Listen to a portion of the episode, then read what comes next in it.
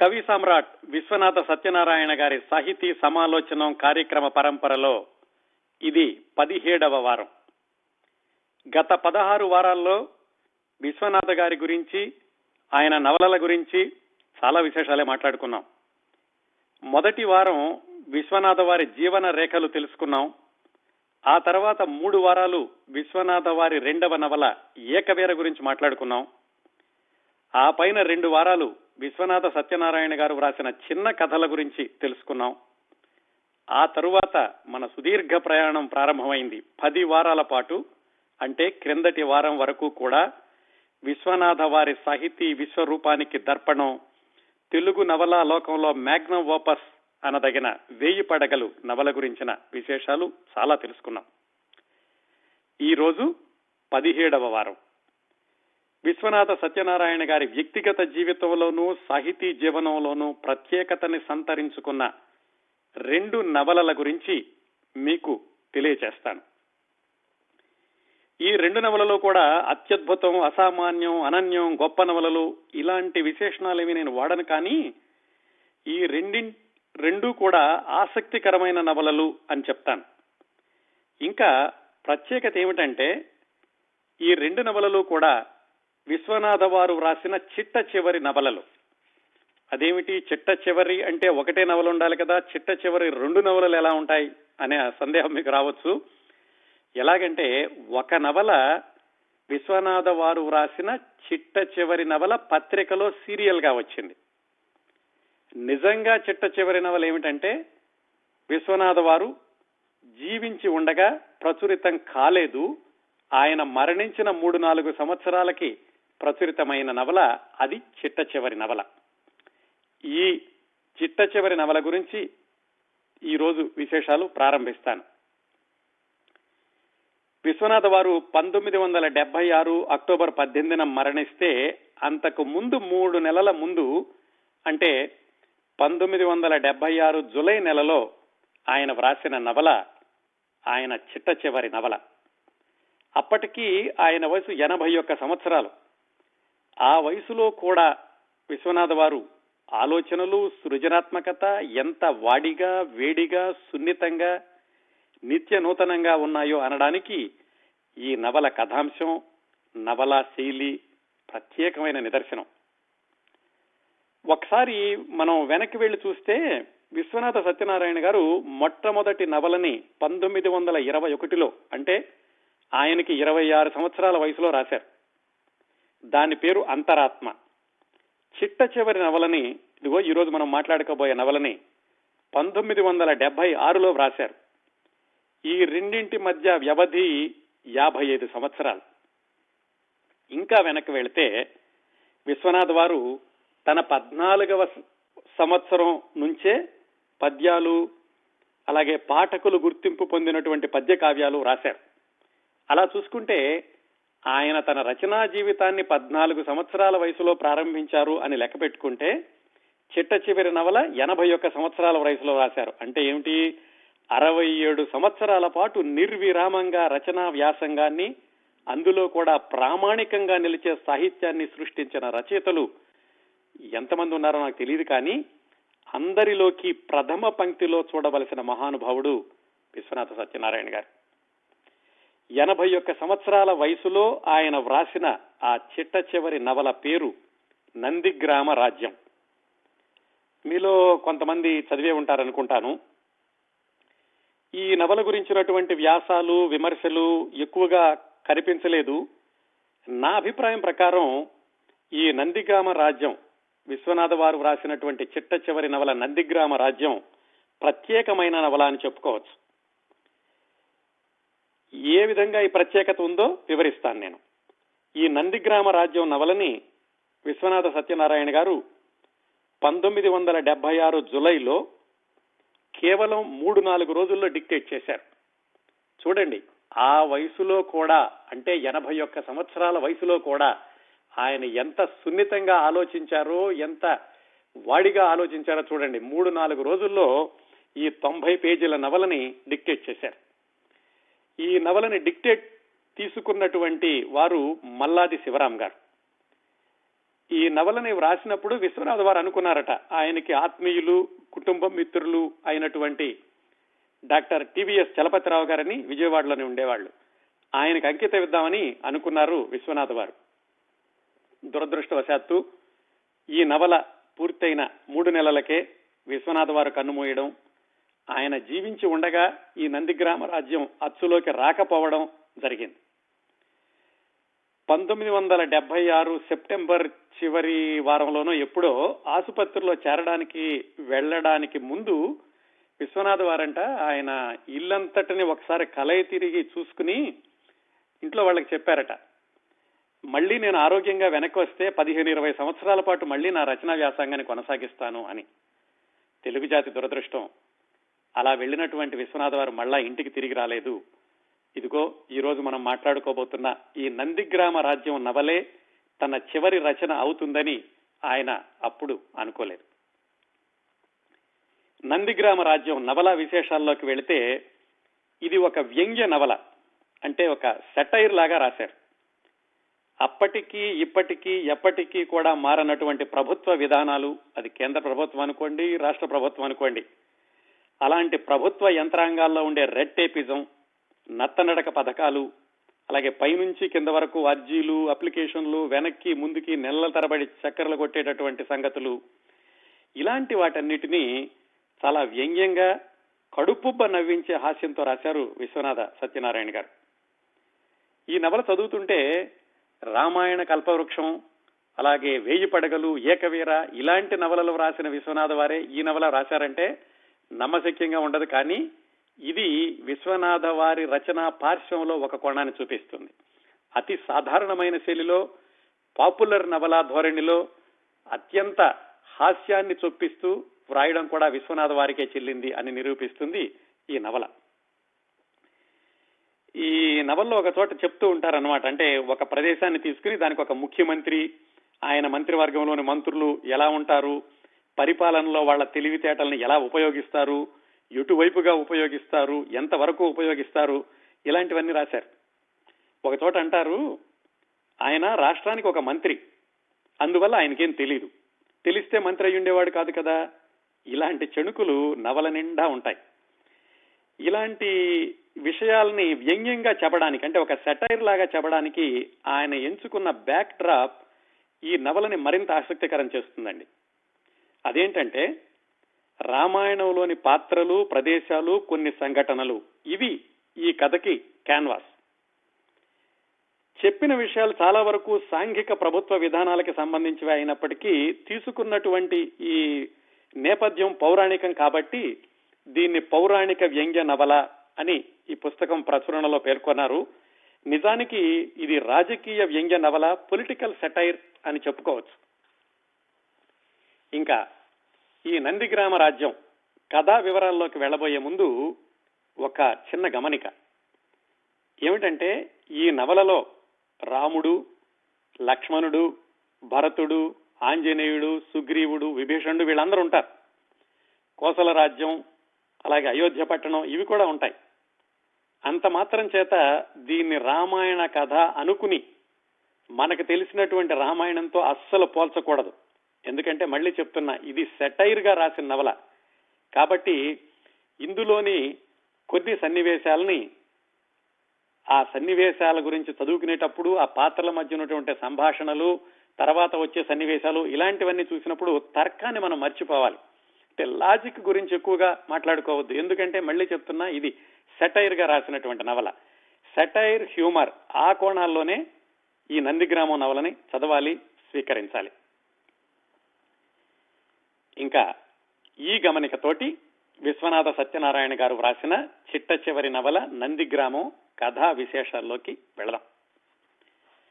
ముందుగా కథాకాలం ఎప్పుడంటే రాముడు రావణుణ్ణి సంహరించి మళ్ళీ వెనక్కి భరతుడు ఉన్నటువంటి నందిగ్రామం అనే పట్టణానికి తిరిగి రావడం లక్ష్మణుడు సీత అలాగే తనతో మిగతా పరివారానంతటిని తీసుకుని ఆ నందిగ్రామం అనే ప్రదేశానికి రావడం అక్కడి నుంచి శ్రీరామ పట్టాభిషేకం జరిగే వరకు ఈ మధ్యలో అంటే రాముడు వచ్చాక మళ్ళా ఆయన పట్టాభిషేకం జరిగే వరకు మధ్యలో ఇలాంటి సన్నివేశాలు జరిగి ఉంటే ఎలా ఉంటాయి అని ఊహించి వ్రాసినటువంటి కథ. మళ్ళీ చెప్తున్నా ఇది రామాయణం కథ కాదు రామాయణంతో పోల్చొద్దు. అందులోని పాత్రలు ప్రదేశాలు మాత్రమే తీసుకుని విశ్వనాథ వారు సృష్టించిన నవ్వుల ప్రహసనం కదంబం. ముందుగా కొంచెం జాగ్రఫీ తెలుసుకుందాం. సరయూ నది. సరయూ నదికి ఒకవైపు అయోధ్య పట్టణం ఉంటుంది. ఆ అయోధ్య పట్టణంలో అంతఃపురము కోటలు మంత్రులు సేనా నాయకులు ఈ రాముడు దశరథుడు వీళ్ళందరూ ఉంటూ ఉండేవాడు ఆ సరయూ నదికి రెండో వైపున సాకేతం అనేటటువంటి పట్టణం ఉంది. ఆ సాకేతంలో మామూలు ప్రజలు అలాగే నాలుగు వర్ణాలకి ఉన్నటువంటి ప్రజలు వివిధ వృత్తుల వాళ్ళు వీళ్ళందరూ ఉంటారు. సరయూ నదికి ఒకవైపున అయోధ్య పట్టణం రెండో వైపున సాకేతం. ఈ రాముడు అడవులకి వెళ్ళాక సరే భరతుడు వెళ్ళాడు బ్రతిమాలాడు రాముడు రానన్నాడు నాన్నగారి మాట నిలబెట్టాలి నిలబెడతానన్నాడు. అందుకని ఆ అన్నగారి యొక్క పాదుకలు తీసుకొచ్చి భరతుడు ఆ నందిగ్రామం అనేటటువంటి ఆ ఊరికి వెళ్ళి అక్కడ సింహాసనాన్ని పెట్టి ఆ సింహాసనం మీద పాదుకలను పెట్టి భరతుడు అక్కడ ఉంటున్నాడు. ఇది కదా కదా ఆయన ఏదో పరిపాలన సాగిస్తున్నాడు కానీ ఎక్కువగా ఆయన రాముడి కోసం ఎదురు చూడడం రాముడు ఎప్పుడు వస్తాడా అని చూడడం ఇది భరతుడు చేస్తున్నాడు.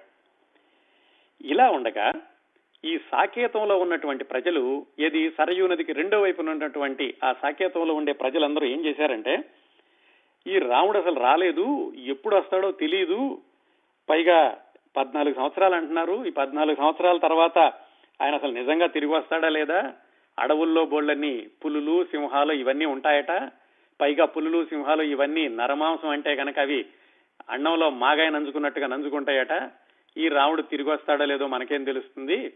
మనం ఈలోగా పని చేద్దాం. భర్తుడేమో వెళ్ళిపోయి అక్కడ కూర్చున్నాడు. ఆయన చెప్పులు రాజ్యం అని చెప్పి సింహాసనం మీద చెప్పులు పెట్టుకుని ఆయన కూర్చున్నాడు.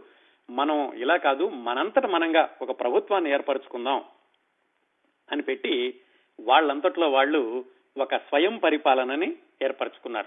ఎవరు? ఈ సాకేతంలో ఉన్నటువంటి ప్రజలందరూ. వాళ్ళు ఆ స్వయం ప్రకటిత ప్రభుత్వాన్ని ఏర్పరచుకోవడమే కాకుండా పన్నులు వేయడం ప్రజల మీద అయోధ్యలో ఉన్న వాళ్ళ మీద కూడా పనులు వేద్దాం అనుకున్నారు. కానీ సర్లే మళ్ళీ రాముడు వచ్చే వరకు ఆగుదాంలే అనుకుని వాళ్ళ గ్రామంలో ఉన్నటువంటి అదే వాళ్ళ పట్టణంలో చుట్టుపక్కల ఉన్న వాళ్ళ మీద పన్నులు వేయడం పన్నులు వసూలు చేసుకోవడం వాళ్ళంతట వాళ్ళుగా ఒక ప్రభుత్వాన్ని నడుపుతున్నారు. ఈ అయోధ్యలోనేమో ఎలాగూ సీత యొక్క చెల్లెళ్ళు వాళ్ళందరూ కూడా అయోధ్యలో ఉన్నారు. భరతుడు మాత్రం అక్కడ నంది గ్రామంలో ఉన్నాడు. ఆ భరతుడితో పాటుగా ఎనిమిది మంది మంత్రులు అంతకుముందు దశరథుడి దగ్గర ఉన్నటువంటి మంత్రులు ఎనిమిది మంది కూడా వెళ్ళి భరతుడిని చూసుకుంటున్నారు. ఇదండి నేపథ్యం. ఇప్పుడు రాముడు రావణుణ్ణి సంహరించి సీతా సమేతంగా నందిగ్రామం రాజ్యానికి వచ్చాడు. ఈ నవలలో విశ్వనాథ్ వారు సరళమైన శైలిలో హాస్యస్ఫోరకంగా ఉండేటటువంటి సంఘటనలు ఎలా సృష్టించారో తెలుసుకోవాలంటే ఈ నవల మొట్టమొదట్లో ఈ రాముడు తిరిగి రావడాన్ని ఎలా రాశారో ఒక్కసారి మీకు మాదిరి కోసం క్లుప్తంగా చెప్తాను. రాముడు తిరిగి వచ్చాడు. ఎక్కడి నుంచి? అడవి నుంచి. నేను యథాతథంగా చదువుతానండి. వాక్యాలు ఏమి? నేను సరళంగా మార్చడం లేదు. విశ్వనాథ వారు వ్రాసినవే సరళమైన వాక్యాలు. రాముడు తిరిగి వచ్చాడు. ఎక్కడి నుంచి? అడవి నుంచి. ఏ రాముడు? దశరథ మహారాజు ఉన్నాడే ఆయన కొడుకైన రాముడు. సవతి తల్లి అయిన కైక అడవికి పొమ్మంటే పోయిన రాముడు. ఏ భరతుడి కోసం కైక తనకు రాజ్యం కావాలన్నదో ఆ భరతుడు వచ్చి నాకు రాజ్యం అక్కర్లేదు అని రాముడున్న చోటకి వెళ్ళి నీ రాజ్యం నువ్వు తీసుకో అనిపించుకున్న రాముడు. ఆయన తిరిగి వచ్చాడు. తిరిగి ఎందుకు వచ్చాడయ్యా అంటే భరతుడు వెళ్ళి రాజ్యం అన్నగారిదేనని ఆయన బదులు ఆయన చెప్పులు తీసుకొచ్చి అయోధ్య నుంచి సింహాసనం తెచ్చి ఆ సింహాసనం నందిగ్రామంలో పెట్టి రాముడికి బదులుగా ఆ రాముడు చెప్పులు సింహాసనం పెట్టి అవి రాజ్యం చేస్తున్నట్లుగా అభినయించి పద్నాలుగేళ్ళు పూర్తయింది. ఈ పద్నాలుగేళ్ళు పూర్తయ్యాక రాముడు వెనక్కి వచ్చాడు. ఇప్పుడు రాముడికి ఏ రాజ్యం కావాలి? అయోధ్య రాజ్యం కావాలా? నందిగ్రామ రాజ్యం కావాలా? నందిగ్రామంలో రాజ్యం ఏముంది అసలు? పట్టుమని రెండు జర్మన్ సిల్వర్ పాత్రలు కూడా లేవు. అన్ని కొండబొచ్చులే. ఇప్పుడు భరతుడు ఈ రాముడికి అయోధ్య రాజ్యం ఇస్తాడా? నందిగ్రామ రాజ్యం ఇస్తాడా? ఇవ్వాల్సింది అయోధ్య రాజ్యం. కానీ దాని మీద తనకు హక్కు లేదు. ఆ అయోధ్య రాజ్యాన్ని ఇచ్చేందుకు భరతుడెవడు? పుచ్చుకునేందుకు రాముడెవడు? ఇదిగోండి ఇలా రాసుకుంటూ వచ్చారు. ఇలా మొదలుపెట్టి ఈ రాముడు వెనక్కి వచ్చినటువంటి సంఘటనని వివరించారు. మరి రాముడితో పాటుగా ఒక్కడే రాలేదు. సీతా లక్ష్మణుడు ఎలాగో ఉన్నారు? విభీషణుడు తనకి యుద్ధంలో సహాయం చేసినటువంటి విభీషణుడు ఆయనతో పాటుగా మళ్ళీ కొంతమంది రాక్షసులు సుగ్రీవుడు ఆయనతో పాటుగా కొంత వానర సైన్యం. సరే ఆంజనేయుడు ఎలాగో ఉన్నాడు? వీళ్ళందరూ వచ్చారు. ఎలా వచ్చారు వీళ్ళందరూ? ఒక పుష్పక విమానంలో వచ్చారు. పుష్పక విమానంలో ఎంతమంది ఎక్కినా ఎంతమంది ఎక్కినా ఇంకా ఖాళీ ఉంటుంది కదా? అందుకని వీళ్ళందరినీ తీసుకుని రాముడు నందిగ్రామం వచ్చాడు. వీళ్ళందరూ కూడా ఏమిటంటే రాముడు పట్టాభిషేకం చూద్దాం అనుకున్నారు. సరే వీళ్ళందరూ వచ్చాక విశ్వనాథ్ వారు ఎంత సున్నితంగా ఆలోచించారో ఎంత చాలా సూక్ష్మంగా ఆలోచించారో అనడానికి ఒక ఉదాహరణ. సరే మరి ఇంతమంది వచ్చారు. ఇంతమందికి మరి ఆహారం ఎలాగా నందిగ్రామంలో? వాళ్ళకి మరి కూరగాయలు కావాలి ఉప్పు పప్పు ఇవన్నీ కావాలి పెరుగు కావాలి పాలు కావాలి ఇవన్నీ ఎక్కడి నుంచి వస్తాయి? ఆ నందిగ్రామంలో ఉన్నటువంటి ఎనిమిది మంత్రులు ఉన్న ఎనిమిది మంది మంత్రులు ఉన్నారు కదా భరతుడిని చూసుకుంటూ ఒక్కొక్క మంత్రి ఒక రోజు వీళ్ళకి సరే భోజనం ఏర్పాటు చేద్దాం అనుకున్నారు. ముందుగా ఒక మంత్రి ఆ ఊళ్ళోకి వెళ్ళి అక్కడ ఉన్నటువంటి సరుకులన్నీ తీసుకొచ్చి వ్యాపారస్తుల దగ్గర నుంచి ఈ వచ్చినటువంటి పరివారానికి అందరికీ ఈ కొన్ని వేల మందో లక్షల మందో వాళ్ళందరికీ భోజనం పెట్టాడు. రెండో రోజు రెండో మంత్రి అలాగే అన్ని కొనుక్కొచ్చి వీళ్ళందరికీ భోజనం పెట్టాడు. మళ్ళీ చెప్తున్నానండి ఇది రామాయణంతో పోల్చకండి ఇది కేవలం సెటైర్గా వారు రాసినటువంటి నవల. సరే ఇలాగా రెండు మూడు రోజులు అవగానే ఆ నంది గ్రామం చుట్టుపక్కల ఉన్న వాళ్ళ సరుకులన్నీ అయిపోయి దాంతో ఈ మంత్రులు సాకేతం వెళ్ళి అక్కడ కొందామని చూశారు సరుకులన్నీ. మరి వీళ్ళకి భోజనాలు పెట్టాలి కదా. అక్కడికి వెళదామని చూసేసరికి అప్పుడు సాకేతంలో వాళ్ళకి తెలిసింది. ఏమిటి? రాముడు వచ్చాడు. రాడనుకున్నాము. నందిగ్రామంలో ఉన్నాడు. రాముడితో పాటుగా కొంతమంది రాక్షసులు కోతులు కూడా వచ్చారట.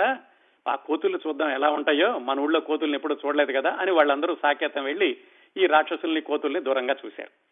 మరి సరుకుల కోసం వెళ్ళినప్పుడు ఏం చేశారంటే ఆ మంత్రులు ముఖ్యమంత్రులు అందరూ ఆలోచించుకుని వీళ్ళ గనక సరుకులు ఇస్తే వీళ్ళేమో ఆ సరుకులు తీసుకుని వెళ్తారు. ఈ రాముడు పట్టాభిషేకం వరకు అయిపోతే గనక మళ్ళీ వాళ్ళందరూ వచ్చి మన ఆక్రమిస్తారేమో అందుకని చెప్పేసి వీళ్ళకి సరుకులు అమ్మొద్దు అని ఆ చుట్టుపక్కల వ్యాపారస్తులందరికీ చెప్తారు దాంతో ఈ ఆంజనేయుడు మిగతా ఈ సుగ్రీవుడు వీళ్ళందరికీ కోపం వస్తుంది.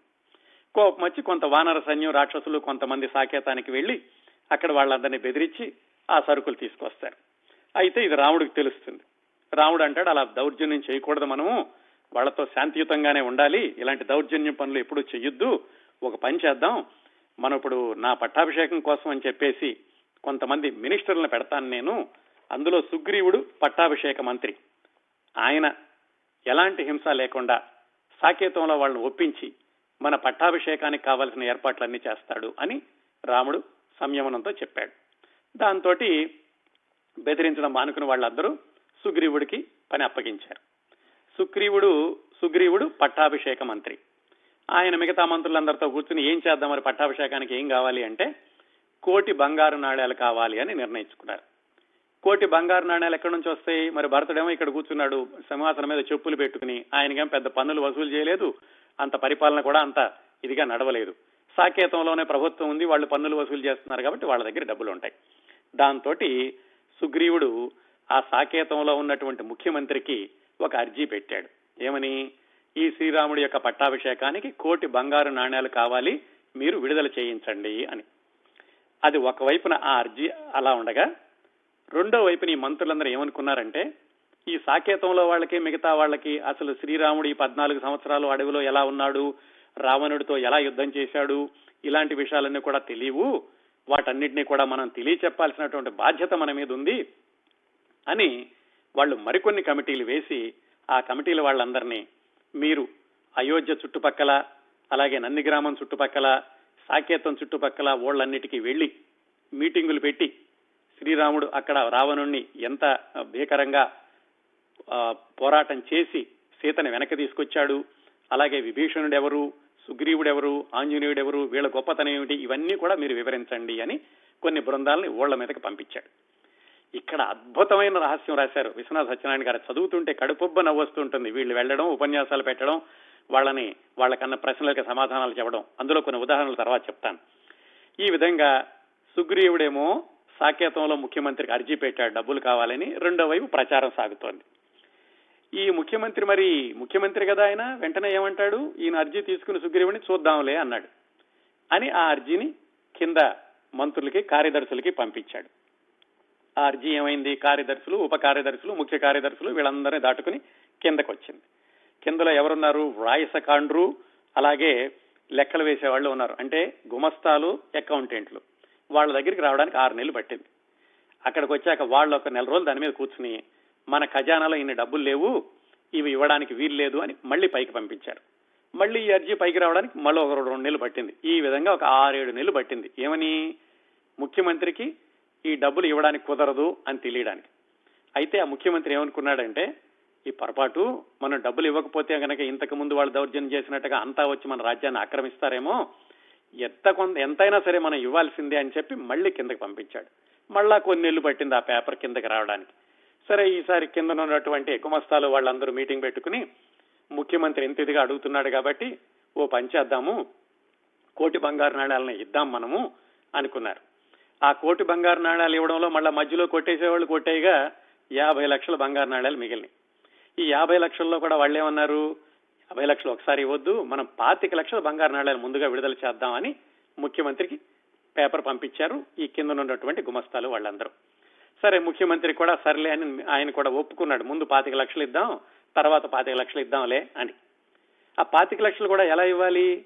ఊరికే వాళ్ళకి ఇచ్చేస్తే మరి ఎవరికి తెలీదు. ఇలా కాదు మనం సుగ్రీవుడికి సన్మానం చేసి ఆ సన్మాన సభలో మనం ఈ పాతిక లక్షలు బంగారు నాణ్యాలు ఇద్దాం. అప్పుడు ప్రజలందరికీ తెలుస్తుంది మన మంచితనం బయటపడుతుంది. రేపు రాముడికి పట్టాభిషేకం అయినా కానీ మనం ఆక్రమించుకోకుండా ఉంటాడు. మంత్రాంగం అంతా చేసి సుగ్రీవుణ్ణి పిలిచి ఆయన ఒప్పించి ఆయనకి సన్మానం చేసి పాతిక లక్షల బంగారు నాణ్యాలు ఆయనకి ఇచ్చారు ఇదేమిటండి నేను కోటి బంగారు నాణ్యాలు అడిగితే మీరు పాతిక లక్షలు ఇచ్చారు అని అడిగాడు ఆయన. మేము యాభై లక్షలు ఇవ్వగలమండి అందులో పాతికి ఇప్పుడు తీసుకోండి పాతిక లక్షల తర్వాత ఇస్తామని చెప్పారు.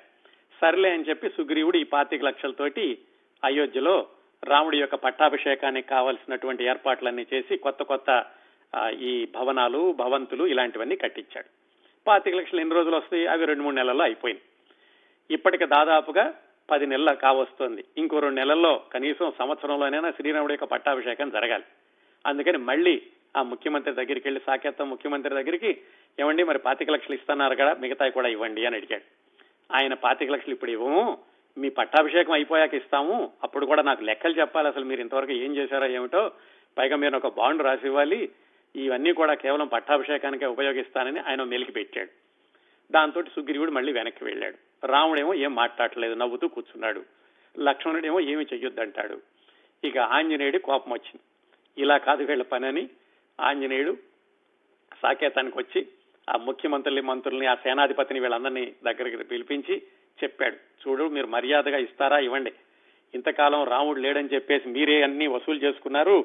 మీ దగ్గర అంతా దొంగ బంగారం అన్ని కూడబెట్టుకున్నారు. మీరు ఇవ్వకపోతే కనుక మిమ్మల్ని దౌర్జన్యంగానైనా సరే ఆక్రమించి నేను ఈ డబ్బులన్నీ తీసుకెళ్తాను అని ఆంజనేయుడు వాళ్ళని బెదిరించి వాళ్ళందరినీ కూడా జైల్లో పెట్టి మొత్తానికి ఎలాగైతే వాళ్ళకి కావాల్సినవన్నీ తీసుకుని పట్టాభిషేకానికి కావాల్సిన ఏర్పాట్లు చేశారు. పట్టాభిషేకానికి ముందు రోజు ఆ ముందు రోజుల్లో కూడా ఏం చెప్పాడంటే ఆ జైల్లో ఉన్న వాళ్ళందరినీ చూడండి మీరు దొంగ బంగారం బోళ్ళంతా పోగేశారు ఆ బంగారం అంతా ఇప్పుడు మీరు బయటికి తీసుకురావాలి ఇక్కడ ఒక నేను తక్కెడ పెడతాను. గుమ్మడికాయంత బంగారం ఒక్కొక్కళ్ళు కూడా ఈ పట్టాభిషేకానికి మీరు ఇవ్వాలి. అని చెప్పి ఆ జైల్లో ఉన్న వాళ్ళందరినీ వాళ్ళు దాచినటువంటి బంగారం అంతటిని తీసుకొచ్చి అక్కడ త్రాసు పెట్టి అక్కడ ఒక గుమ్మడికాయ పెట్టాడు. రెండవ బంగారం పెట్టమన్నాడు. ఈ గుమ్మడికాయ మీద ఏం జరిగింది? ఆంజనేయుడు ఏగలాగా అయిపోయి ఆ గుమ్మడికాయ మీద కూర్చున్నాడు. దాంతో వాళ్ళు ఎంత బంగారం పెట్టినా తొగటం లేదు. చివరికి వాళ్ళు వాళ్ళ భార్యల మెడలో పుస్తులు తీసే వరకు వచ్చింది. ఆ విధంగా వాళ్ళు అన్ని రోజులు దాచుకున్నటువంటి దొంగ బంగారాన్ని బయటకు లాగాడు. ఇది మొన్న ఐదు వందల రూపాయల నోట్లు వెయ్యి రూపాయల నోట్లు లాగా ఈ బంగారం అంతటిని బయటికి తీసుకొచ్చి అప్పుడు రాముడి యొక్క పట్టాభిషేకం జరిగింది. రాముడు వీళ్ళందరికీ కూడా మీకు సంవత్సరానికి సరిపడా గ్రాసం నేను ఇస్తాను. ఇక నుంచి న్యాయంగా పరిపాలిద్దామను. మీరు ఇలాగా అందరూ అధికారం అంతా కూడా ఒకళ్ళ దగ్గరే ఉండడం ఒకళ్ళే ఇలా చేయడం ఇట్లాంటి పనులు చేయొద్దు అని రాముడు చెప్తాడు. పట్టాభిషేకం అవుతుంది. చివరికి రాముడు వశిష్ఠుడిని అడుగుతాడు ఏమిటండి ఇదంతాను? ఇలా వీళ్ళు ఇలాగా చేశారు ఏమిటి? ఇలా దొంగ బంగారం కూడేసుకోవడం దొంగ నల్లధనం కూడబెట్టుకోవడం ఇలాంటి ప్రభుత్వం ఎందుకు వచ్చింది? నేను లేనప్పుడు అని అడిగితే వశిష్ఠుడు చెబుతాడు నాయన ఇది మాదిరి కలియుగం అనేది ఒకటి వస్తుంది. ఆ కలియుగంలో ఇలాంటి ప్రభుత్వాలు చాలా వస్తాయి. దానికి ఇది మాదిరి మాత్రమే మీరు చూశారు అని వశిష్ఠుడు చెబుతాడు. దాంతో ఈ నందిగ్రామం నవల పూర్తవుతుంది. ఇదండి నందిగ్రామం పౌరాణిక వ్యంగ్య నవల. ఇది పొలిటికల్ సెటైర్గా విశ్వనాథ సత్యనారాయణ గారు వ్రాసిన చిట్ట చివరి నవల. ఇది కేవలం మీకు కథ చాలా క్లుప్తంగా చెప్పాను. ఇది తొంభై పేజీల నవల. చాలా సులువుగా చదువుతుంటే అలా అలవోకగా వెళ్ళిపోతూ ఉంటుంది. పంతొమ్మిది వందల డెబ్బై ఆరులో కదా ఆయన వ్రాసింది. అప్పటికి ఇంకా స్త్రీ రచయిత్రులు మాత్రమే కాలం వెళ్తున్న రోజులు. ఆ రోజుల్లో ఇలాంటి చక్కటి హాస్య నవలని ఆయన చిట్ట చివరి నవలగా రాశారు విశ్వనాథ్ వారు. ఈ నవల్లో ఇప్పుడు మొత్తం కథలో కొన్ని కొన్ని సంఘటనలు చెప్పాను చూడండి. ఏది ముఖ్యమంత్రులు మంత్రులు ఎలా ఉంటారు? అలాగే ప్రచారానికి వెళ్ళడం వీళ్ళందరూ. అలాగే ఈ సన్మాన సభ సుగ్రీవుడు సన్మాన సభ ఇలాంటివి కడుపుబ్బ హాస్యాన్ని పుట్టిస్తాయి. వాటిల్లో మత్సుకి కొన్ని సంఘటనల్ని తెలుసుకుందాం. దాంతో మీకు నవల తెలుస్తుంది అలాగే ఈ సన్నివేశాలు ఉన్నాయి కాబట్టి ఈ నవలని ఎప్పుడు చదువుదామా అని మీకు అనిపించేటటువంటి ఆ ఆసక్తి మీలో కలగాలనే ఉద్దేశంతో ఈ ఇందులోని సంఘటనలు కూడా కొన్ని చెప్తాను. మొదటగా మరి శ్రీరాముడు లంక నుంచి రావణుణ్ణి ఓడించి వచ్చేటప్పుడు విభీషణుడు ఆయనతో పాటుగా కొంతమంది రాక్షసులు అలాగే ఆంజనేయుడు ఆయనతో పాటుగా సుగ్రీవుడు ఆయనతో పాటుగా కొంతమంది కోతులు వానరులు వీళ్ళందరూ వచ్చారు కదా. దాన్ని వర్ణిస్తూ ఇలాగా ఖాళీగా ఉంది రండి వెళదామంటే కనుక ఎవరైనా వస్తారు అనడానికి విశ్వనాథ్ గారు మొట్టమొదటి మూడో పేజీలోనే ఇలా రాశారు. సరే వచ్చాడు. వస్తే ఎవరు రావాలి? లక్ష్మణుడు సీత ఇద్దరు రావాలి. తనతో పాటు కలవగంజో తాగేవాళ్ళు. కానీ సుగ్రీవుడు సుగ్రీవుడి భార్యలు కొన్ని వేల మంది వానరులు విభీషణుడు అతనితో కొన్ని వేల మంది రాక్షసులు పుష్పక విమానం ఎంతమందిని పడితే అంతమంది వచ్చారు. ఈ పుష్పక విమానం ఇంతమందిని పడుతుందని లేదు. కిష్కిందలో లంక కిష్కిందలో లంకలో పని పాట లేనాళ్ళు ఆగమ్మకాకులు దూర్తులు కటు పొగరబోతులు ఇట్లాంటి జనం వచ్చారు. వీరెందుకు వచ్చారు? అంటే రాజకీయ వాదులు నూటికి ఎనభై మంది వీళ్ళే అందరూ ఇప్పుడు రామభక్తులు రామ పట్టాభిషేకం చూడడానికి వచ్చారు. ఇంత సెటైర్ తోటి ప్రారంభిస్తారండి నవల్ని. ఈ సాకేతంలో రాముడు వెళ్ళిపోయాక వాళ్ళంతటి వాళ్ళుగా ప్రభుత్వం ఏర్పాటు చేసుకున్నారనుకున్నాం కదా ఆ ప్రభుత్వంలో మంత్రులు ఎలా ఉంటారో ఇదిగో ఇలా చెప్పారు. అక్కడ మీనంబాకం అన్న పేరు గలవాడు ఉన్నాడు. అతన్ని తీసుకొచ్చి ముఖ్యమంత్రిని చేశారు. ఎక్కడో ద్రవిడ దేశంలో ఉన్నటువంటి మీనంబాకాన్ని తీసుకొచ్చి ఈ సాకేతానికి ముఖ్యమంత్రిని చేశారు. మరి దశావతారంలో మొదటి అవతార మొదటి అవతారం మత్స్యం కదా? అందుకని మీనంబాకం అన్నమాట. కూర్మాచార్యని ఇంకొకరిని తీసుకొచ్చారు. అతన్ని ఆర్థిక మంత్రిని చేశారు. కూర్మం అంటే ఏమిటి? తాబీరు తనలోకి తను ముడుచుకుంటుంది. ఈ ఆర్థిక మంత్రి దమ్మిడి కూడా బయటికి రానివ్వడు. అది కూర్మం యొక్క స్వభావం. విద్యా మంత్రిని వెయ్యాలి. నిజంగా అయితే వరాహం అన్న పేరు రావాలి. కానీ శంభూకుడు అన్నవాడిని తీసుకొచ్చి విద్యామంత్రిని చేశారు. దానికి కారణం ఏంటి ఈ శంభూకుడు పూర్వపు విద్యలన్నీ విద్యలు కావు. అవన్నీ ఋషులు చేశారు. ఒక బ్రాహ్మణులే వేదాలు చదవాలా? వాళ్ళే తపస్సులు చేయాలా? మోక్షం వాళ్ళకే రావాలా? అనే సిద్ధాంతం ఉంది. అందుకని అతన్ని విద్యామంత్రిని చేశారు. వరాహగిరి అని నాలుగో వాడు. వాడు ఒక ఎద్దు మొద్దు స్వరూపం. కానీ వాడిని మనిషిని చేయక తప్పలేదు. అందుకని ఏ మినిస్టర్ చేద్దాం అంటే కనుక ఇతర దేశాల వ్యవహారం చూసే మంత్రిగా వేశారు. ఆ మంత్రులు మంత్రాంగాల పేర్లు మనకు తెలియవు. సరే సమాచార మంత్రి కూడా అతనే. సేనాపతి. అతని పేరు నరసింహుడు. అతడికి ధనుర్విద్య బాగా వచ్చునట కొన్ని అస్త్రాలు కూడా తెలిసినట అవసరమైతే తను కూడా యుద్ధం చేస్తాడు. ఇదంతా బాగానే ఉంది. బుద్ధ శర్మ అని ఇంకో మంత్రి ఉన్నాడు. ఆడికి ఏదో పని ఉంది అంత పెద్ద ప్రాధాన్యం లేదు. వాళ్ళ సిద్ధాంతాలు వాళ్ళకే తెలియాలి. ఈ మంత్రుల్లో ఉద్యోగస్తుల్లో కొన్ని గుంపులు ప్రతినిధులు ఉండాలట. అందుకని ఎందుకు పనికిరాని ఆ బుద్ధ శర్మని మంత్రుల్లో తీసుకున్నారు. మరి ఇంతమంది మంత్రులు ఉన్నారు మరి మహిళా మంత్రులు లేకపోతే బాగుండదు కదా అని ఒక స్త్రీని కూడా మంత్రివర్గంలో తీసుకున్నారు. ఆవిడ పేరు సర్పణాసి. ఆవిడ్ని ప్రచార మంత్రినిగా వేశారు. పేరు చాలా జాగ్రత్తగా పెట్టారు. సర్పణాసి. నేను కూడా అనుకున్నాను ఏమిటి విశ్వనాథ్ సత్యనారాయణ గారు ఇలా విచిత్రమైన పేరు పెట్టారని తర్వాత అవసరమైన సమయంలో సరిగ్గా చెప్తారు ఈ సర్పణాసి ఎవరో? అలా ఉంచండి. వీళ్ళు ఈ మంత్రులందరూ రావడాన్ని ఇంత హాస్యస్వరకంగా రాశారు. తర్వాత నవల్లో మధ్యలోకి వెళ్ళి ఇప్పుడు వీళ్ళందరినీ కూడా రాముడు మరి పద్నాలుగేళ్ళు లేడు కాబట్టి ఈ ప్రజలందరికీ కూడా రాముడి యొక్క గొప్పతనం తెలియాలి. అంటే రాముడు పడినటువంటి కష్టాలు కానీ రాముడు రావణుణ్ణి సంహరించినటువంటి విధానం ఇవన్నీ తెలియాలి అని చెప్పి కొంతమంది కమిటీలను పెట్టి వాళ్ళందరినీ ఊళ్ళలోకి పంపించి మీరు వెళ్ళి మీటింగులు పెట్టి చెప్పండి. అలాగే చెప్పినప్పుడు వాళ్ళు ఏమైనా మిమ్మల్ని ప్రశ్నలు అడిగితే కనుక సమాధానాలు కూడా ఎలా చెప్పాలి అని వాళ్ళందరినీ కూడా సంసిద్ధం చేయించి ఒకవేళ మీకు సమాధానాలు తెలియకపోతే మేము అడిగి తెలుసుకుంటామని చెప్పి వెనక్కి వచ్చి సుగ్రీవుణ్ణి కానీ విభీషణుని కానీ ఆంజనేయుడిని కానీ ఆంజనేయుడిని కానీ అడిగి అప్పుడు వెళ్ళి సమాధానం చెబుదురు కానీ మీరు జాగ్రత్తగా ప్రచారం చేయాలి ఈ రాముడి గురించి వాళ్ళందరికీ తెలిసి రామ పట్టాభిషేకానికి వాళ్ళందరూ సిద్ధమయ్యేలాగా చెప్పండి అని వాళ్ళందరినీ ఊళ్ళ మీదకి పంపించారు. ఆ పంపించేప్పుడు ఏమిటి? ఒక పథకం ప్రకారం పంపించారు. ఈ రాక్షసులైతేనేమో మరి పెద్ద పెద్ద కొమ్ములు అలాగే పెద్ద పెద్ద కళ్ళు ఉంటాయి. పల్లెటూళ్ళలో ప్రజలు భయపడతారు. అందుకని ప్రజలు పల్లెటూళ్ళకేమో ఈ వానరులను పంపించండి.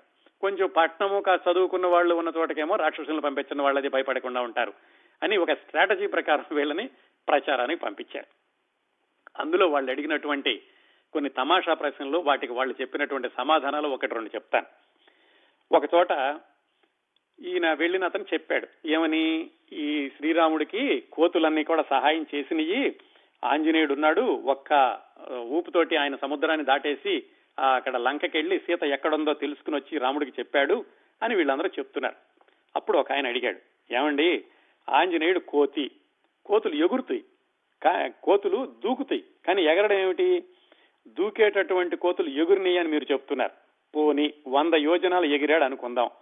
ఎగరడం అంటే మధ్యలో ఆగడం ఉండదు కదా కానీ నువ్వేం చెబుతున్నావు మైనాకుడి దగ్గర ఆగాడంటున్నావు సురస దగ్గర ఆగాడంటున్నావు ఆ నీడ పట్టుకుని లాగే గ్రహం దగ్గర ఆగాడంటున్నావు మరి దూకేటప్పుడు ఈ ఆగి దూకడం ఉంటుందండి? ఒక్క ఊపును వెళ్ళిపోతాడు. ఒక్క ఊపును వెళ్ళాలంటే నేల మీద ఉండాలి. మళ్ళీ కుప్పించి ఎగరాలి. ఇదేమి మీరు చెప్పేది నమ్మడానికి వీలుగా లేదండి అని ఒక ఆయన అడిగాడు. దానికి మళ్ళీ ప్రచారానికి వెళ్ళినతను మరి సరిగ్గా సమాధానం చెప్పాలి కదా? అతను చెప్పాడు. ఈ సంగతి ఆంజనేయుల వారిని అడగాలి అని తప్పించుకున్నాడు. అందుకని ఆ ప్రశ్న అడిగిన అతను అన్నాడు ఏమండి అన్ని తెలుసుకోకుండా ఎందుకు వచ్చారు మీరు? మీరేం ప్రచారం చేస్తారు? అన్నాడు. అనేసరికి ఆ ప్రచారం చేసిన వెళ్ళే అతనికి కోపం వచ్చింది. కోపం వచ్చి అతను చెప్పాడు. ఏమండి? ఆ వెళ్ళినటువంటి ఆంజనేయుడు మామూలు వాడు కాదు మహావీరుడు. అందుకని ఆయన పైగా నువ్వు అడిగినటువంటి ప్రశ్నలో ఒక దోషం ఉంది. నువ్వేమన్నావు? కోతి అంత దూరం ఎట్లా ఎగురుతుంది అన్నావు. అసలు నువ్వు తప్పు పట్టాల్సింది ఇక్కడ. మనకి కథ తెలుసు తప్ప అసలు సంగతి తెలియదు. అలాగే మైనాకుడి దగ్గర ఆగాడు. కరెక్టే ఆగాడు. ఆ మైనాకుడిని ఆధారంగా చేసుకుని మళ్ళీ కుప్పించి ఎగరించి ఉండొచ్చు కదా? నువ్వు ఇలాంటి ప్రశ్నలు అడుగుతావు ఏమిటి? అని ఆయనకి ఏదో సర్ది చెప్పాడు. ఇంకొక ఆయన అడిగాడు ఏమండి మీలో రాక్షసులు ఉన్నారు కదా మరి రాక్షసులు మనుషుల్ని పీక్కు తింటాయి కదా కోతులు ఎందుకు పీక్కు తినలేదు అని అడిగాడు. అదేమిటయ్యా నేను రాక్షసుడినే. మరి మీరు సభలో ఇంతమంది ఉన్నారు ఇంతమందిని ఎలా పీక్కు తింటాను ఎవరో ఒక్కొక్క మనిషి ఉంటే పీక్కు తింటాను అలాగే ఒక్కొక్క కోతి ఉంటే తినేవాళ్ళనేమో అంతమంది కోతులు ఉన్నాయి కాబట్టి మేము తినలేదు ఆయన ఆయన ఏదో సర్ది చెప్పాడు.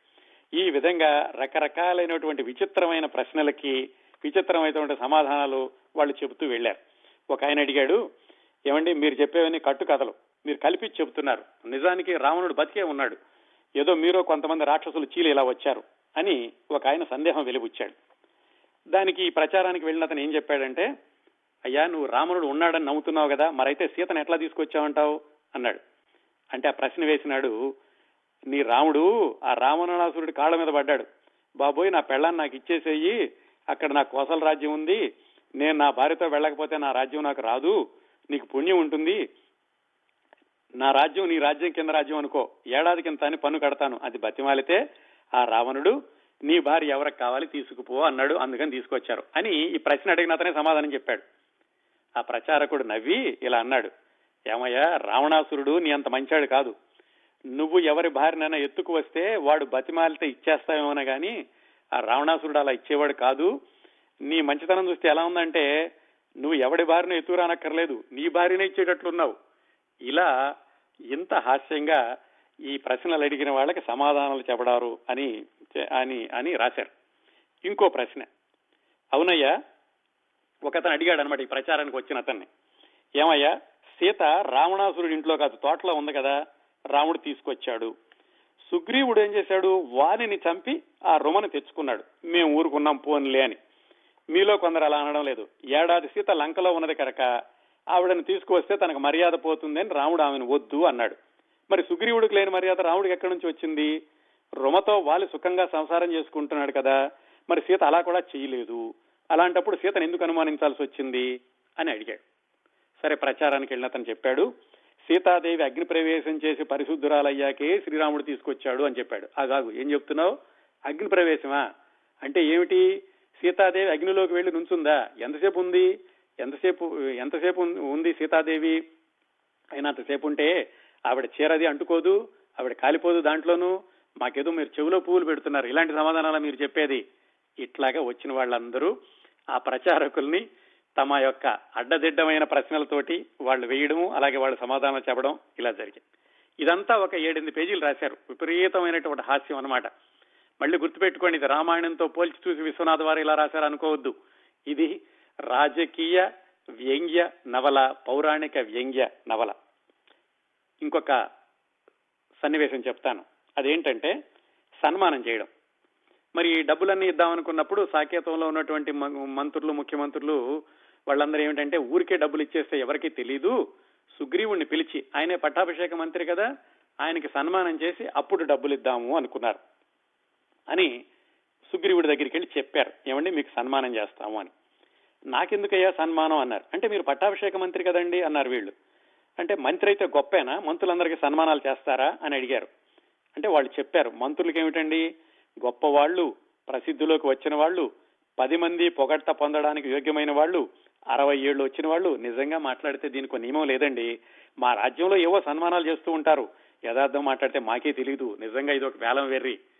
ఇట్లా సన్మానాలు చేసే వాళ్ళని ఈ విధంగా ఒక వ్యంగ్యంగా చెప్పి దాన్ని ఈ సుగ్రీవుడి సన్మానానికి అన్వయించారు. సరే. ఎలాగైతే సుగ్రీవుడిని ఒప్పించారు? మీకు మరి కోటి బంగారు నాణ్యాలు అడిగారు కదా? కొంత అయినా ఇస్తాం రమ్మనేసరికి సరే ఆయన ఒప్పుకున్నాడు. సన్మానానికి వచ్చాక దానికి అధ్యక్షుడిగానేమో లక్ష్మణుడిని తీసుకొచ్చారు. లక్ష్మణుడు ఇష్టం లేకుండానే వచ్చాడు. సరే ఈ సన్మానం చేయించుకునే ఆయనేమో సుగ్రీవుడు. సన్మానం మొదలు పెట్టాలంటే ఏం చేయాలి? ప్రార్థనా గీతం ఉండాలి. సరే ఒక ఆయన వాళ్ళ పాపం తీసుకొచ్చి మా అమ్మాయి ప్రార్థనా గీతం చదువుతుంది అని ఒక శ్లోకం చదివించాడు. చదివించి ఆ చిన్న పాపం తీసుకుని వెళ్ళి ఆ తండ్రి ప్రజల్లో కూర్చున్నాడు. ప్రజల్లో కలకలం రేగింది. అర్థం కాలేదు లక్ష్మణుడికి. తర్వాత ఏమిటా అని ఆరా తీస్తే తెలిసింది ఏంటంటే ఇంకో ఆయన వచ్చి ఈ చిన్న పిల్లని తీసుకెళ్ళినటువంటి తండ్రితోటి పోట్లాడుతున్నాడు. ఏమయ్యా మా అబ్బాయితో నేను పద్యం చదివిద్దాం అనుకున్నాను. నువ్వు మీ అమ్మాయిని తీసుకెళ్ళి శ్లోకం చదివిస్తున్నావు. ఎక్కడ సభ జరిగినా ఇలాగే చేస్తావు నువ్వు. మీ పిల్లని తీసుకెళ్ళడం స్టేజ్ ఎక్కించడం అందరి దగ్గర నువ్వు పేరు కొట్టేద్దామని అసలు చేయాల్సింది నేను అని వాళ్ళు పోట్లాడుకుంటున్నారు.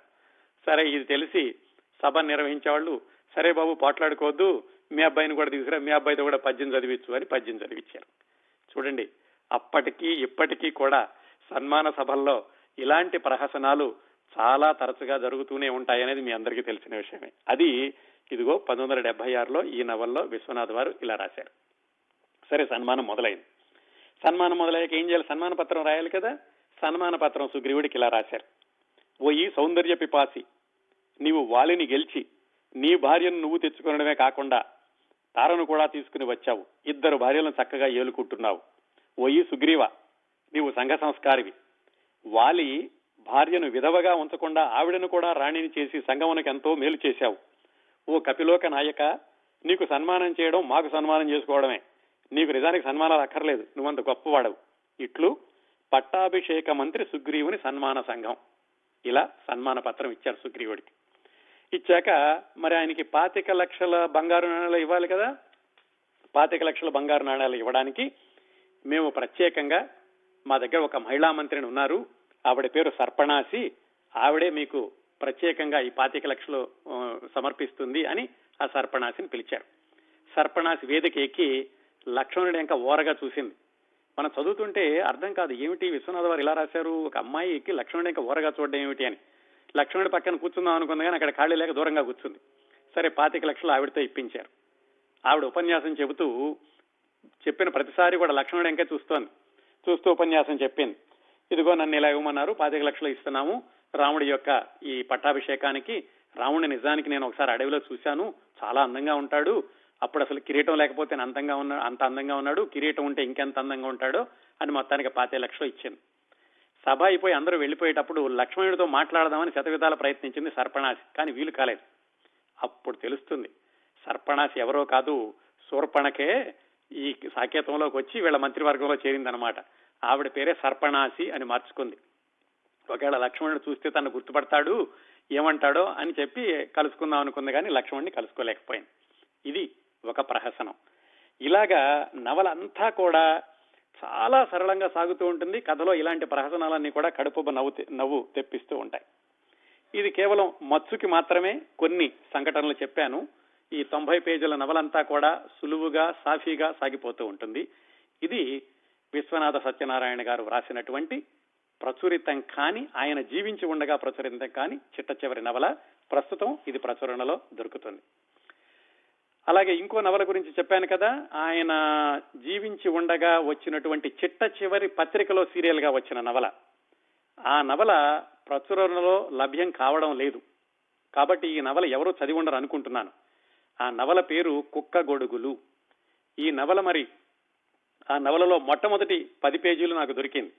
ఎవరికీ లభ్యం కాని నవల నాకెలా దొరికింది?